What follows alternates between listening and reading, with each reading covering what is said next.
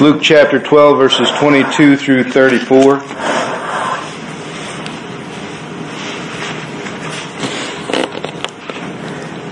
Then he said to his disciples, "Therefore I say to you, do not worry about your life, what you will eat, nor about the body, what you will put on. Life is more than food, and the body is more than clothing. Consider the ravens, for they neither sow nor reap, which have neither storehouse nor barn, and God feeds them. Of how much value are you than the birds? And which of you by worrying can add one cubit to his stature? If you then are not able to do the least, why are you anxious for the rest? Consider the lilies, how they grow. They neither toil nor spin. And yet I say to you, even Solomon in all his glory was not arrayed like one of these. If then God so clothes the grass, which today is in the field and tomorrow is thrown into the oven, how much more will He clothe you, O you of little faith? And I do not seek what you should eat or what you should drink, nor have an anxious mind. For all these things the nations of the world seek after, and your Father knows that you need these things. But seek the kingdom of God, and all these things shall be added to you. Do not fear, little flock, for it is your Father's good pleasure to give you the kingdom. Sell what you have and give alms. Provide yourselves money bags which do not grow old, a treasure in the heavens that does not fail, where no thief approaches nor moth destroys. For where your treasure is, there your heart will be also." This is the Word of God for the people of God. Thanks be to God. Amen. You may be seated.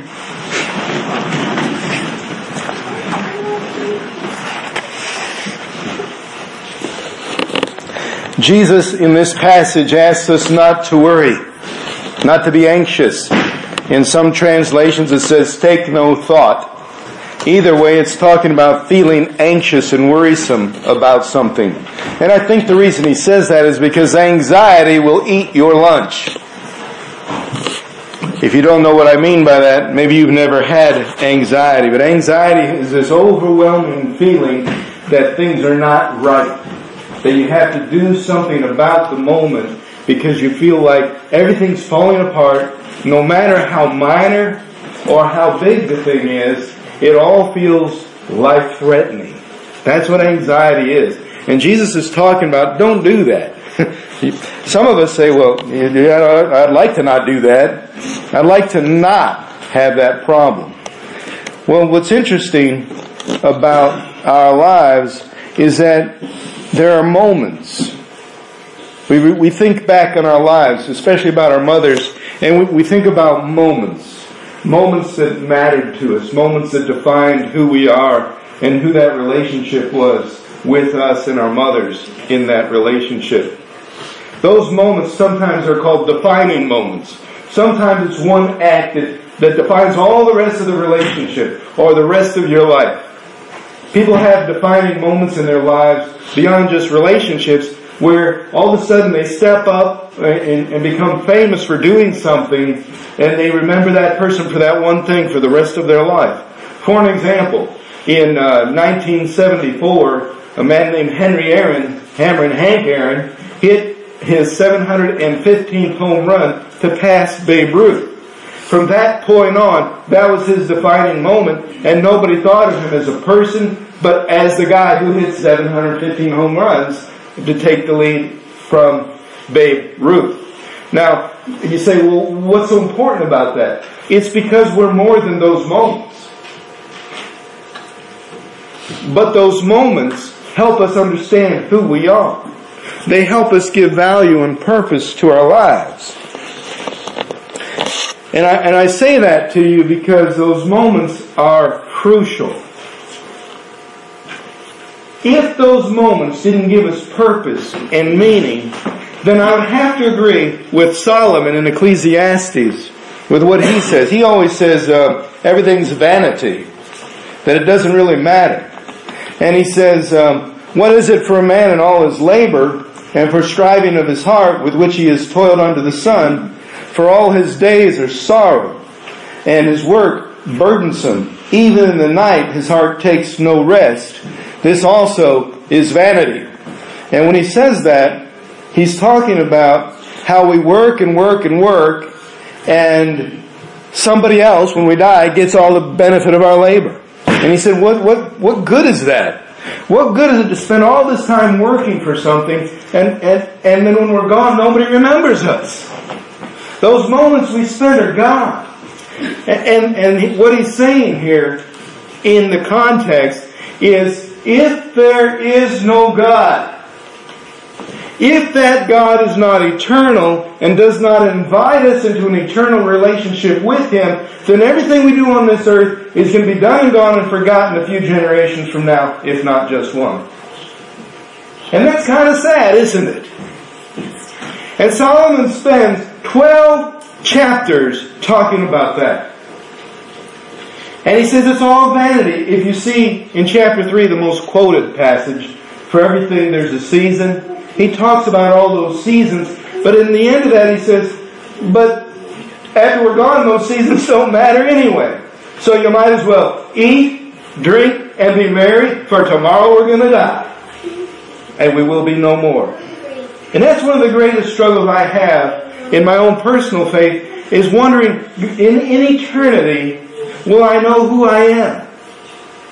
Will I know I'm me? Or will I lose my identity? And I don't know the answer to that. I do know that we know who Jesus is, and He died and rose again. And we know who Lazarus is, because He died and rose again, and He was still Lazarus. And we know that Jesus, in the Gospels, talks about the rich man and Lazarus communicating in the afterlife. And they knew who their children were and who each other was. So maybe, just maybe, we have that identity. But if we don't have that identity, what are the moments of our lives worth? When we give ourselves to something and say we're working for a great cause, but it's all for no God, what does it matter when we're gone? I left a legacy, but I'm gone. I don't get to see that. And Solomon even says, we work hard, but we never get to see what people do with our work later when we're gone. What did they do with it? Did they destroy it? Did they build on it? Mock it? And that kind of thinking makes him say everything's vanity if there is no God. It really doesn't matter. Because no matter how you live your life, you're no longer anything. Not even a memory after a while. And that makes me uncomfortable. But he says, that is Solomon, in chapter 12, the great conclusion of the matter. And he says, when he's finished with it, the last two verses, he says, this is the conclusion. He spends all these verses and he says, fear God and keep His commandments, for this is man's all. For God will bring every work into judgment, including every secret thing, whether good or evil. And he wants us to know that everything we do has meaning, significance. If these moments don't matter, then none do. But if one does, they all do. Hear me. If one moment matters in eternity for us with God, then they all matter. If none matter, it doesn't matter at all. But if one does, they must all. Because God has a purpose for each moment of our life. He has a plan and a purpose and an idea of what should go on for us. When Jesus starts talking about do not worry, be anxious, or take a thought of all these things and moments in your life, He's saying God has a plan in place. It's bigger than even those moments. That there's something driving us to God's purposes in life. Which is why He says, seek first the kingdom of God, and the rest of the stuff God will take care of. Now, I don't know about you, but when Jesus tells me not to worry, I keep thinking He's out of touch with reality. Everybody worries. But did you know, in the Scripture, worry and fear are kind of synonymous? Because fear and worry go hand in hand. You won't worry about something you're not afraid of an outcome or a result. And yet the phrase most often repeated in Scripture, as a matter of fact 365 times, do you know this? One for every day of the year is do not fear. Be not afraid. 365 times that phrase is repeated. Why? Because that's what we do. So when Jesus says, do not worry, and in 365 places it says, don't be afraid, because He knows we're going to worry and be afraid, why is He saying that? It almost seems like He's giving us an impossibility. And look, He makes it even worse. He doesn't just say, don't worry. He says, first of all, consider the ravens. They don't sow nor reap, and they don't have a storehouse, and yet God feeds them. And you're more valuable than them. So why are you worried about that? And he talks about the lilies of the field. They don't toil or spin. And yet Solomon, who wrote Ecclesiastes, was not even clothed as gloriously and in as much splendor as them. And they're here today and gone tomorrow. So how can you worry about that if God clothes the lilies of the field? But in the midst of this, he throws this statement. Matthew doesn't have it when he talks about it, but he says this: which of you, by worrying, can add 1 cubit to his stature? One or other translations actually say, which of you, by worrying, can add an hour to the length of their life? I like where it says 1 cubit to your stature. And then he says this. And this is why it's so powerful a statement. He says, if you're not able to do the least, why are you anxious for the rest? Now, what he just said is, which of you by worrying can add 18 inches, which is a cubit, to your height?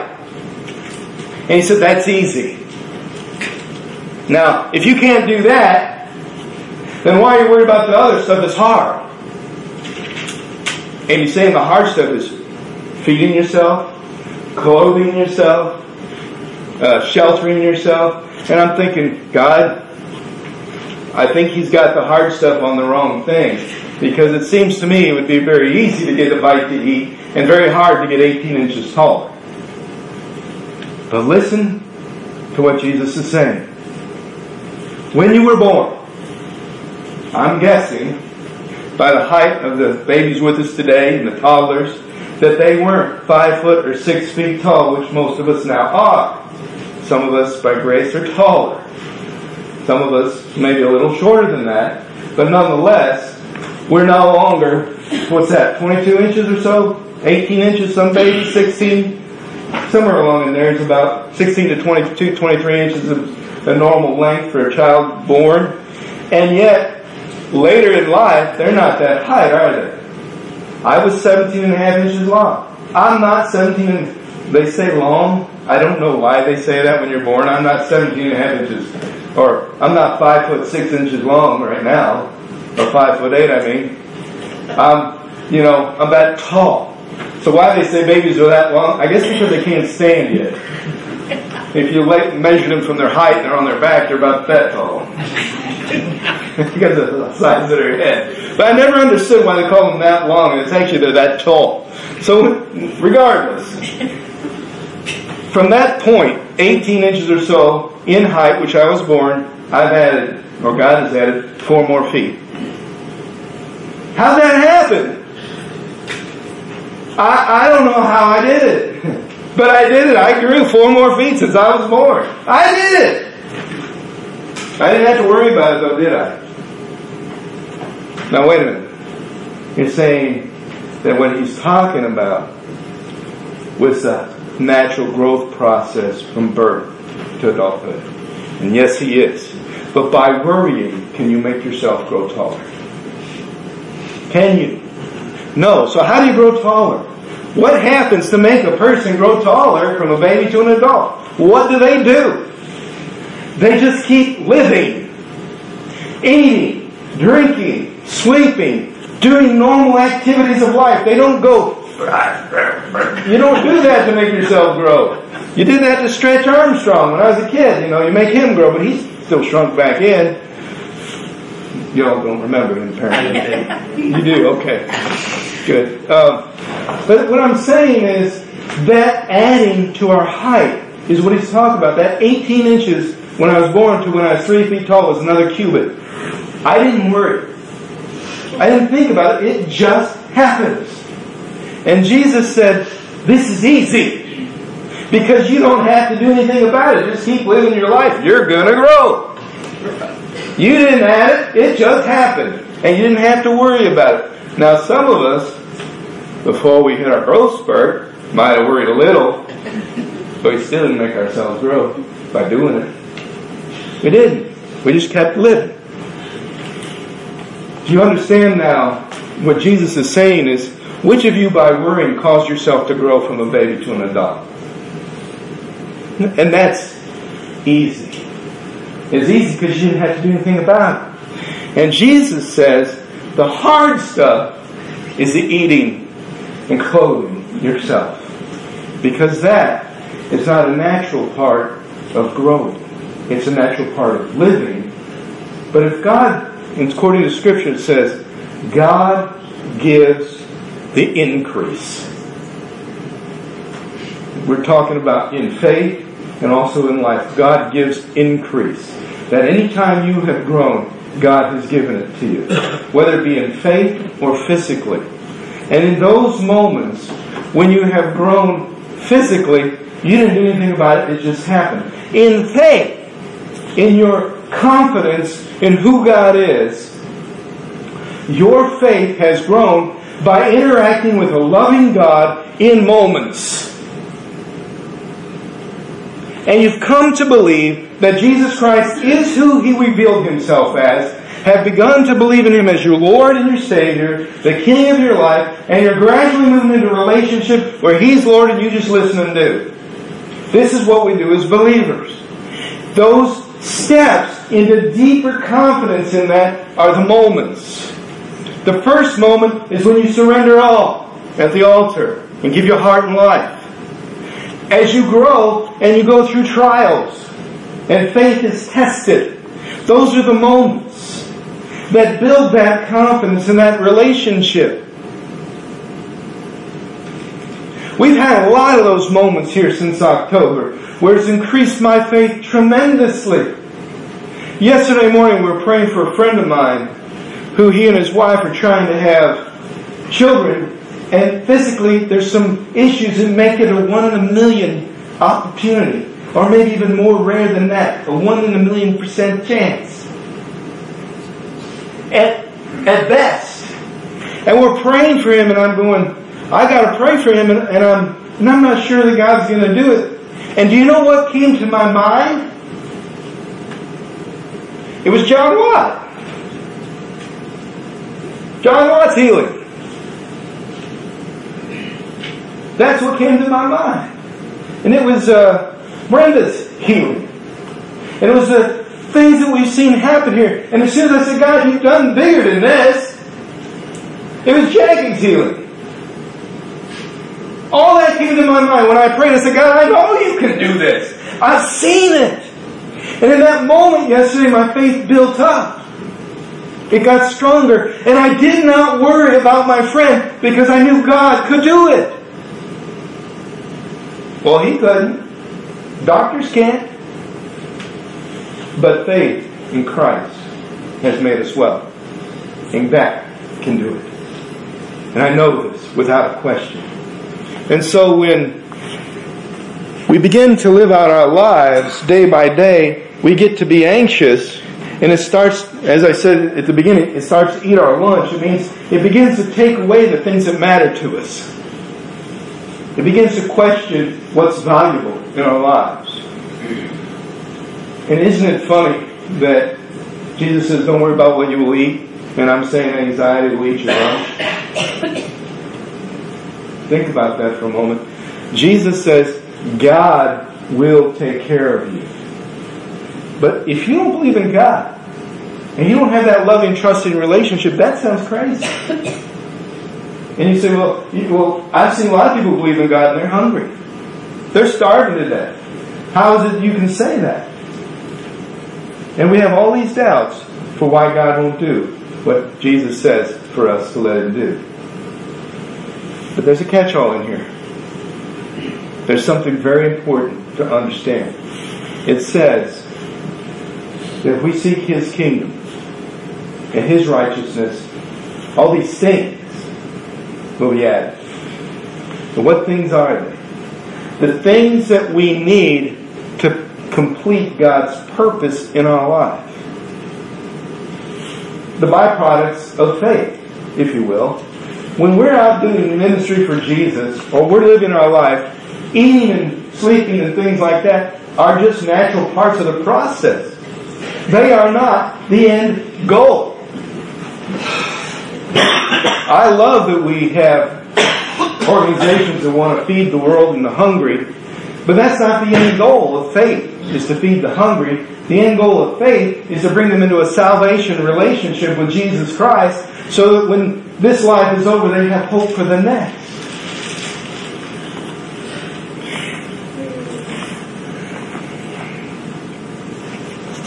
So how in the world can Jesus tell us not to be anxious? I'll tell you how. Here's what He says. Worrying is about the future. It's not about right now. Very rarely is. It's what might happen or what's going to happen. Or we're anxious about something that could happen, probably going to happen, and we just fill our mind with these thoughts. But Jesus is trying to tell us something very clear. Stay present in right now. My wife is trying to share that about the experience with your mother, if you still have her with you. Enjoy the right now. Don't live, well, one day she's going to be gone, so I'm all free about it. Enjoy the right now. Think about the joy and the love right now. This is the moment, because God is, that you carry into eternity. You can't take a later moment you're afraid of into eternity, because it most likely won't turn out the way you think it will. But this moment, live fully present and understand that in this moment God manifests Himself. God is here now. He reigns right now. He doesn't reign someday. He reigns in the present moment. He's the God of the present, which is stated as I am. Meaning continuous present. For those English teachers, that's a verb form too. That God is here and will be here in the next moment. But to enjoy and understand who God is, you must experience Him now, not later. You can't love God later. You can only love Him in the moment. Do you understand? Jesus is saying, what we worry about is later stuff. Start living right now for the God who loves you by seeking His kingdom and righteousness, which is present and among you and with you right now. And I think I figured a way to share that with you on how you can do that.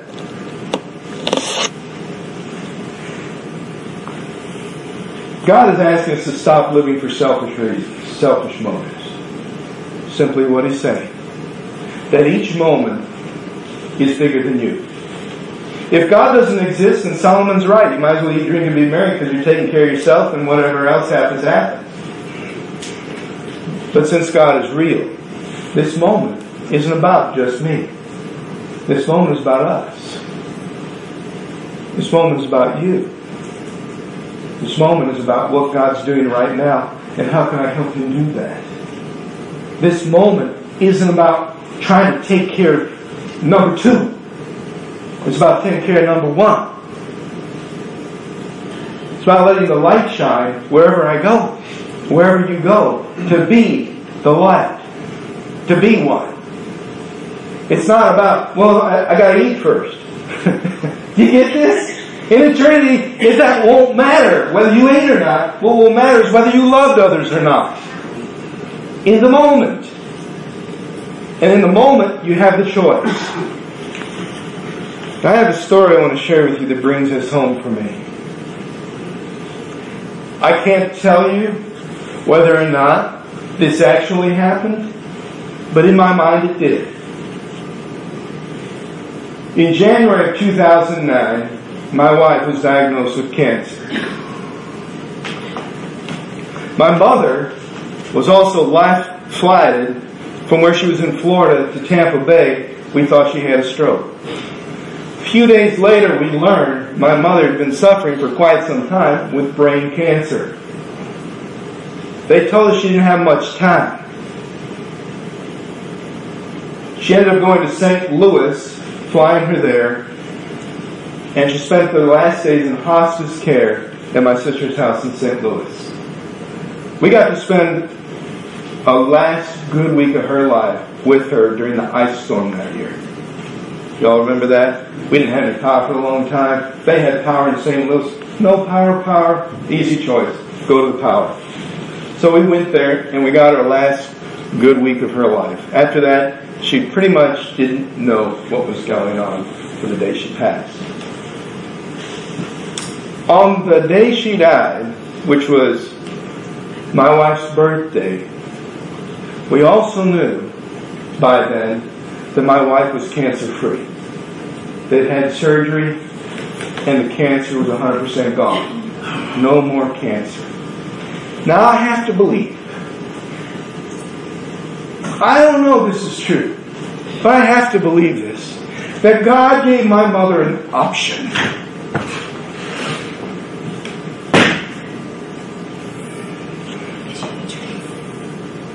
When she was diagnosed with cancer, I believe she prayed. My mother's a praying woman. Beautiful soul. Loved me more than probably anybody else in this world. And I believe when she got her cancer that God proposed something to her. Because during that time, I also met my wife. Didn't know that she had cancer then. It went undiagnosed until 6 weeks, 8 weeks before she died. But I believe that there was a moment where she had the choice and she saw how wonderful my wife was and how well my wife loved me.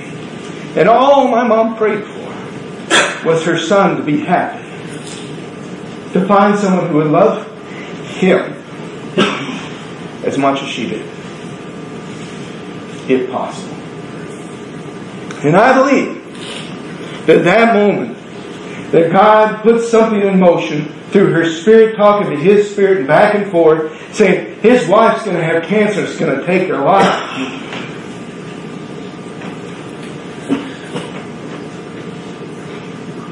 And He can't pray it out. And the doctors won't be able to take it out. And I believe my mother said, take me. My son's happiness is more important to me than my life here on earth. If you can do something, do it. And when she died on my wife's birthday, I believe that's what happened. That she gave her life for hers. Now, do you understand if my mother had been selfish and that choice would have come, she'd have said, well, he's found someone that loves him, but I'll be around. I'm his mother, and nobody can love him like me. But she wasn't selfish. Those moments she took were not for herself. She learned to love. Not to think about what am I going to eat, what am I going to wear, but what does God want now from me? What matters most to me right now? And my mother, I believe, said, I will take this moment to see my son's happiness before I die. It's worth my life to me. I believe that. I can't guarantee you that's what happened, but for her passing on my wife's birthday, it makes sense to me. And I believe if God has a sense of justice and holiness and righteousness, that He heard her prayer because it wasn't selfish. She was seeking God's kingdom, His righteousness, and all the rest that she worried about, which was her son's happiness, He would add to it. Now maybe that doesn't make a whole lot of sense if you think that, well, I don't know how that could have worked out. I don't either. But I do know this, that we each have a moment today to think about our mothers, to be with people who care about us, the people we care about. And we can either make it about us or we can make it about them and loving God. And God at the end of time, it says in this last verse on the screen, Glenn has up there, for where your treasure is, there your heart will be also. If you live for yourself, your treasure will die with you. But if you live for God, your treasure will be with Him in eternity. The Serenity Prayer says this: God, grant me the serenity to accept the things I cannot change, the courage to change the things I can, and the wisdom to know the difference. Taking one moment at a time, living one day at a time, taking this world as Jesus did, not as I would have it, so that I might be reasonably happy in this life and supremely happy with Him forever in the next. But in that Serenity Prayer it says, taking one moment at a time. That's the only way you can truly live without anxiety, is to see that in this moment you have enough. Catch that. In this moment, you have enough.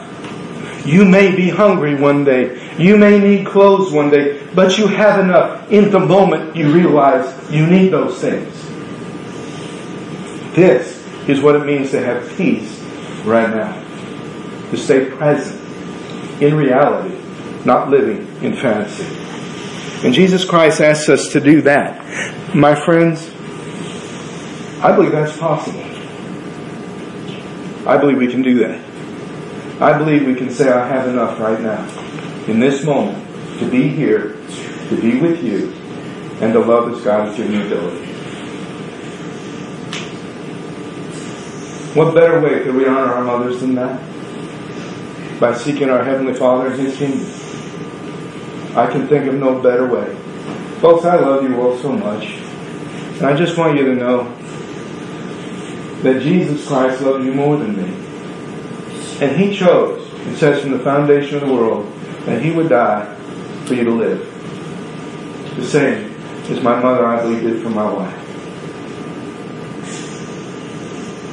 Can we but not do the same for others? Would you pray with me? God, I thank You for the sacrifices people have made, for the choices they made that showed that You matter and that love matters and Your kingdom come here on earth even as it is in heaven. And I saw my mother live that out. And I've seen it over and over again. And so God, I thank You for the lives that have been examples to us that showed us that love matters. And when we love, the greatest gift happens, and that's hope and strength. Heavenly Father, bless those mothers who are still alive. Thank You for the ones that have gone on before. As if their witness and their memory right now to us would be that we need to love right now, not wait, but always love and seek You. God, if there's anything else we need to do beyond that, I don't know what it is. But if it's there, Heavenly Father, may we embrace it and all in with our life with You. I ask this in the name of Jesus. Amen. Amen.